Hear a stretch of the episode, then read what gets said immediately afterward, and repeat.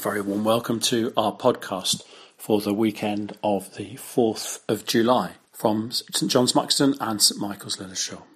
My name is Matthew and I will be leading you through the next half an hour or so of music, prayers and readings. And we'll also hear the readings explained to us as part of our series on the Sermon on the Mount. So as we begin, let's say a prayer together which prepares us to worship. Almighty God, to whom all hearts are opened, all desires known, and from whom no secrets are hidden, cleanse the thoughts of our hearts by the inspiration of your Holy Spirit, that we may perfectly love you and worthily magnify your holy name, through Christ our Lord. Amen. We're going to listen to a hymn now, O Worship the King. Uh, if you know the words and feel able to join in, please feel free to do so.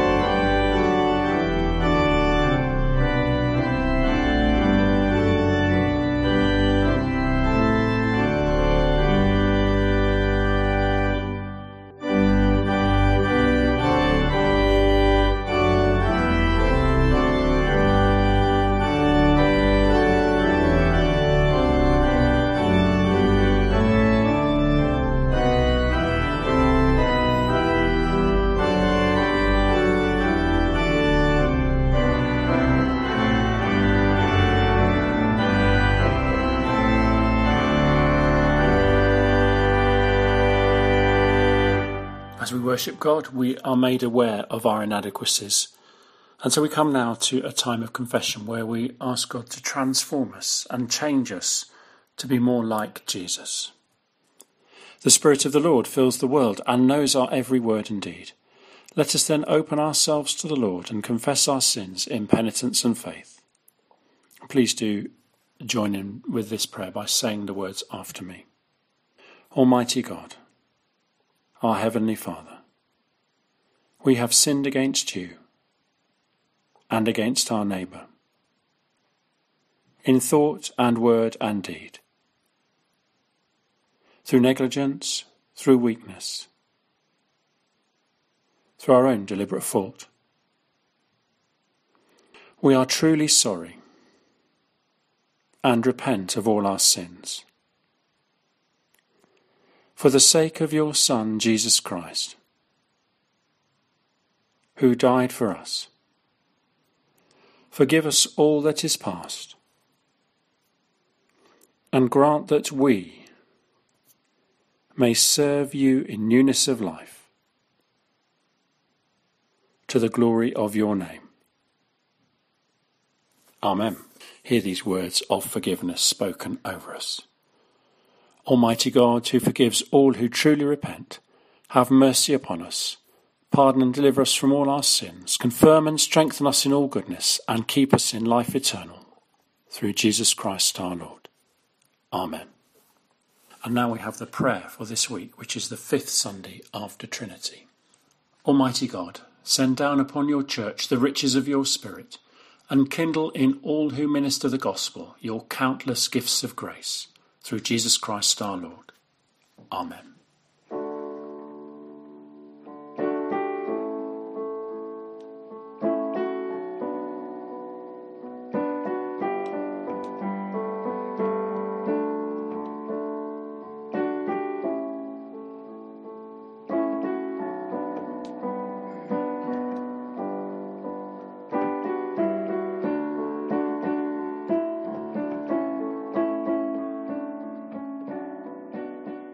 how should we live? In a world where it seems that each individual is the person who determines how people should live, not just themselves, but sometimes trying to impose standards on others. Christians are faced with the challenge of how should we live in the light of what Jesus has said to us. We're going through the Sermon on the Mount, which is some of Jesus' most comprehensive teaching, and we're looking at various passages which help us to think in practical terms about the life that we are called to lead. And this week, John Preston is going to look at the topic of giving. So I'm going to hand over to him now. This is the second in our series of A New Way of Living, from the Sermon on the Mount, Matthew chapters five to seven. Today we're looking at the first four verses of chapter six. So let's hear them now. Matthew chapter six. Be careful not to practice your righteousness in front of others to be seen by them. If you do, you will have no reward from your Father in heaven. So when you give to the needy, do not announce it with trumpets, as the hypocrites do in the synagogues and on the streets, to be honoured by others. Truly I tell you, they have received their reward in full. But when you give to the needy, do not let your left hand know what your right hand is doing, so that your giving may be in secret. Then your Father, who sees what is done in secret, will reward you. And having heard those verses, I'd now uh, ask you to imagine a video uh, that I'm going to show in, in church on Sunday. Uh, and that's a clip of uh, a young woman celebrating her birthday by doing a whole host of acts of random kindness. Uh, blessing her neighbours with some brownies. Uh, giving flowers to mums uh, in the supermarket area. Um, uh, putting coins on the parking meter. Uh, leaving a voucher on a bench. Just doing things to bless and enrich the lives of those that she sees. But having heard that passage, and given that some of these are not done in secret, is what she's doing commendable or not? Well, I've not heard it recently, but in the early years following the relaxation of gift aid in two thousand, some Christians were uncomfortable using gift aid because it required them to give their name and details alongside their donation. It ceased to be anonymous. Now, it's almost impossible to make a gift online without someone knowing your gift. And many people have a sponsored giving page where they invite you to leave a message alongside your gift. And if we don't appear to have sponsored them, they may think we're not supporting them. So there's some thinking to be done to work out what this passage has to say to us. So let's dig into it. Firstly, the context. The four verses that we're looking at uh, forms the first of three sections in Matthew six, where Jesus talks about the three chief acts of Jewish piety: almsgiving, prayer, and fasting. And we're going to look at the others later in the series. In each of the three, the structure of the passage is the same. First, a warning not to do the act to be praised by other people. Then a guarantee that those who ignore that warning will get what they want, but no more. Thirdly, an instruction on how to perform the act of piety secretly. And finally, an assurance that God, who sees everything, will reward you for this. So let's just see how this works through. When you give to the needy, do not announce it with trumpets, as the hypocrites do in the synagogues and on the streets, to be honoured by others. Well, that's the warning not to do this, to receive people's praise. Jesus goes on to say, "Truly, I tell you, they have received their reward in full." Jesus says, that's it. That's all they're getting. They've received it. But when you give to the needy, do not let your left hand know what your right hand is doing, so that your giving may be in secret. The guidance on how to give secretly. And finally, then your Father, who sees what is done in secret, will reward you. The assurance that God will indeed reward us for all that we have done. So firstly, let's notice that by including this alongside prayer and fasting as a comment on acts of devotion, Jesus is making it clear that our giving is an act of worship. Second, it's when, not if you give, when you give. Well, when you love someone, you want to express that love, and one of the ways is through giving. Yet it isn't easy to give to God anything other than ourselves. But in his teaching on the sheep and the goats, the "when I needed the neighbour" passage in Matthew twenty-five, Jesus concludes by saying, "Whatever you did, for these, the least of your brothers and sisters, you did for me." If we're Christians who love Jesus, then we'll, we'll want to give in response to the needs of others and to the needs of the church. It's just as much an act of our worship and living out our faith as our prayer. It's not simply a response to a plea for funds. So what's really important here are our motives in giving. Why are we giving? Are we giving to bless others? Are we giving to give a gift back to God who has given us everything? Or are we giving to boost our image, being seen to be generous?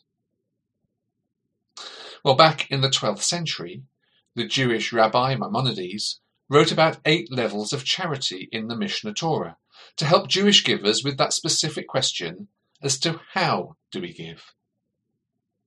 The lowest of his eight levels is that of reluctant, unwilling giving. And the levels gradually become more blessed as the willingness of the giver, the amount given, and the degree of anonymity increase.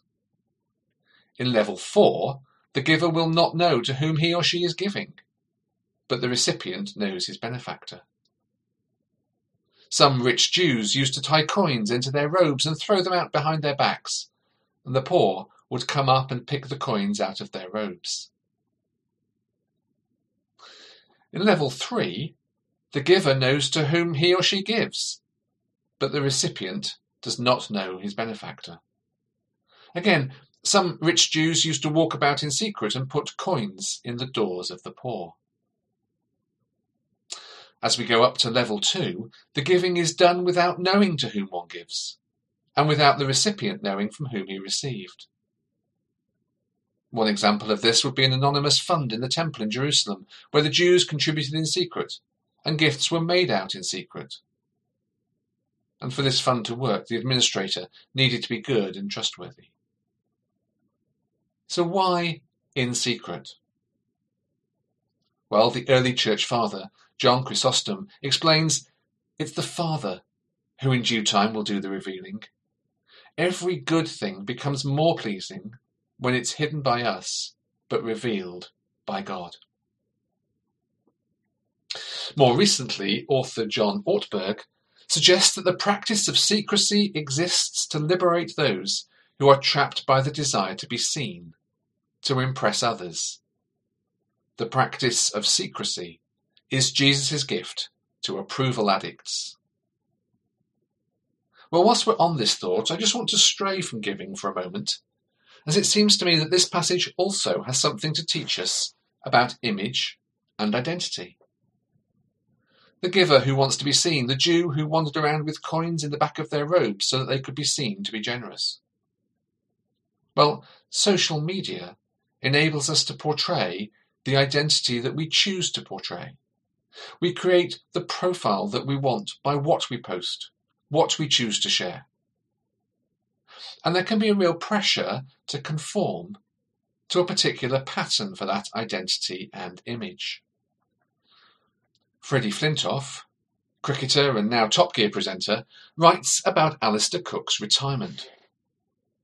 He writes this: "The Professional Cricketers Association put a video together of players congratulating Alistair on a great career, and they asked me to appear in it.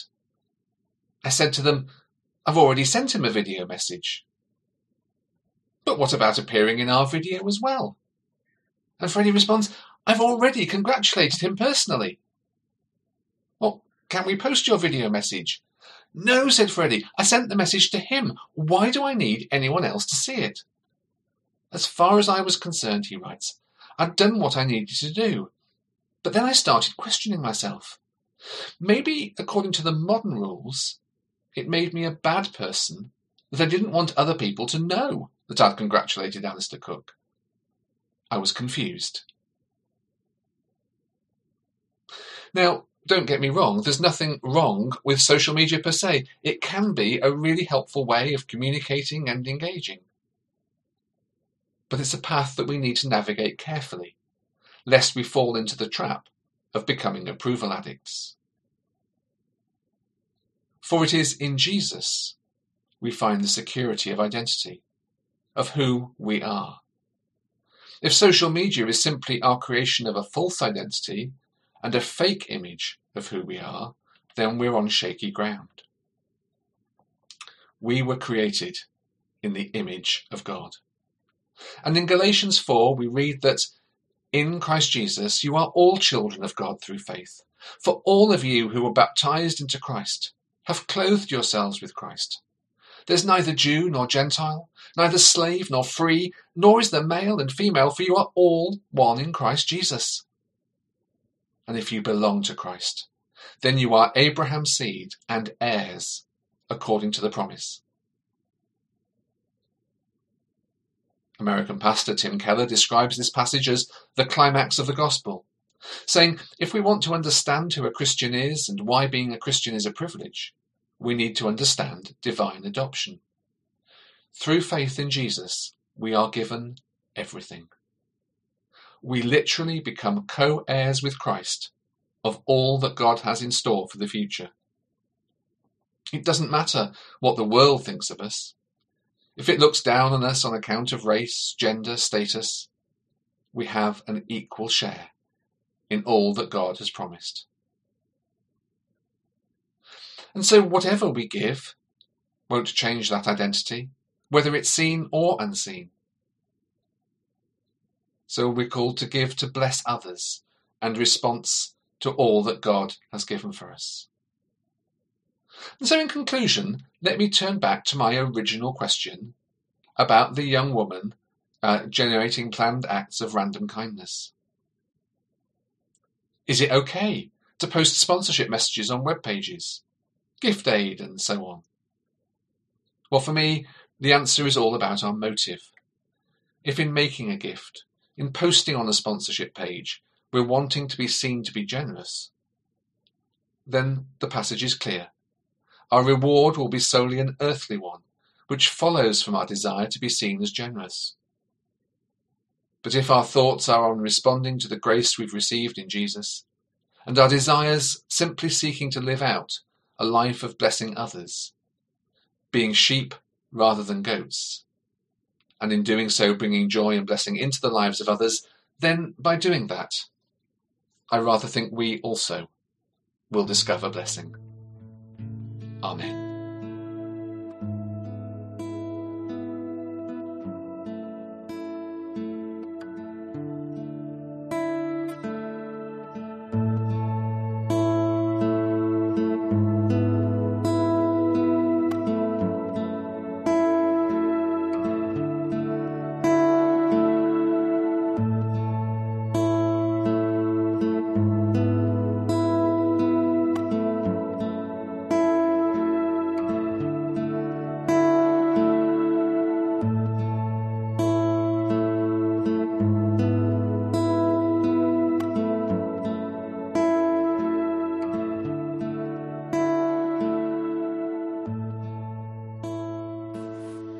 Come to a time where we affirm our faith in Jesus Christ, the Son of God.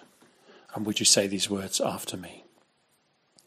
Though he was divine, he did not cling to equality with God, but made himself nothing. Taking the form of a slave, he was born in human likeness.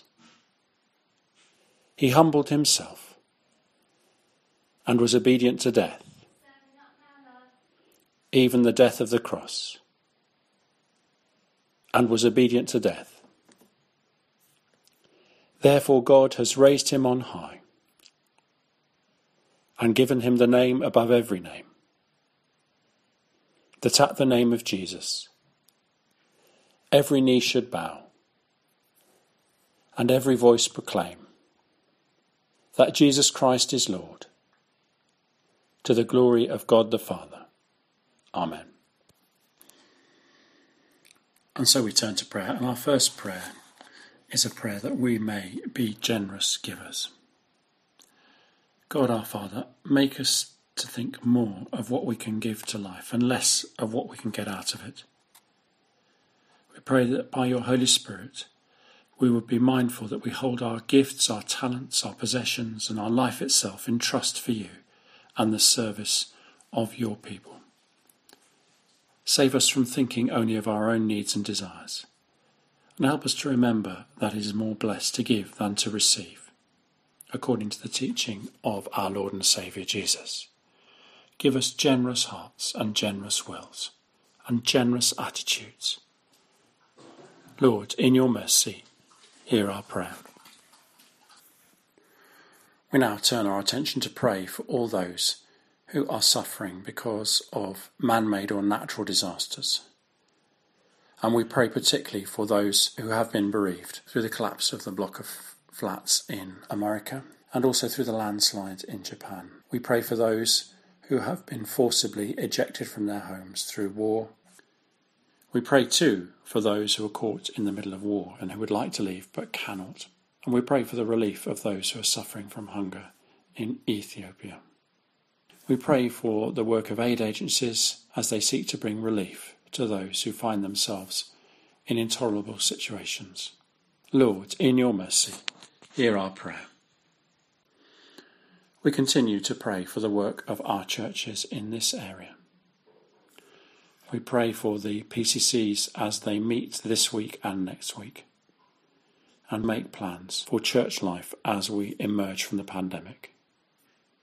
Give all those who meet wisdom and help us to hear your voice and your call to the people of this area.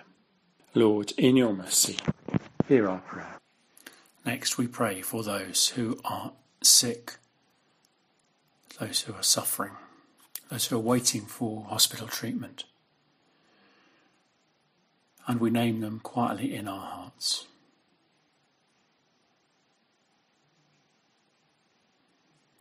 We pray today particularly for Anthony Warnham. And we also remember those who have been bereaved.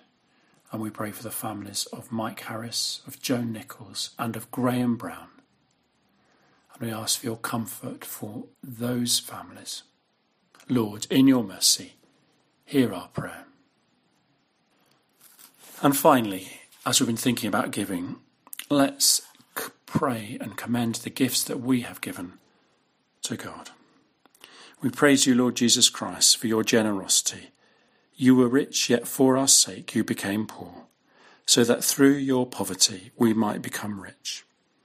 With our praise and worship, O Lord, accept our gifts and use them for the enrichment of others and for the glory of your name. So let's draw all our prayers together by saying the Lord's Prayer. Our Father in heaven, hallowed be your name. Your kingdom come, your will be done on earth as in heaven. Give us today our daily bread and forgive us our sins as we forgive those who sin against us. Lead us not into temptation, but deliver us from evil. For the kingdom, the power and the glory are yours, now and forever. Amen. Just before we finish, I'd like to let you know that uh, Mike Harris's funeral is on Thursday the fifteenth of July at ten thirty, and then Graham Brown's funeral is at one fifteen here on Wednesday the twenty-first of July. There is at the moment still limited seating, so if you if you come on spec hoping to come to the funerals, you may have to be outside. We hope to be putting a speaker system so those outside the church can hear what's going on inside the building. I'm now going to finish with a word of blessing. So may the peace of God, which passes all understanding, keep our hearts and minds in the knowledge and love of God and of his Son, Jesus Christ, our Lord. And may the blessing of God Almighty, the Father, the Son, and the Holy Spirit be among us and remain with us and with those we love, now and always. Amen.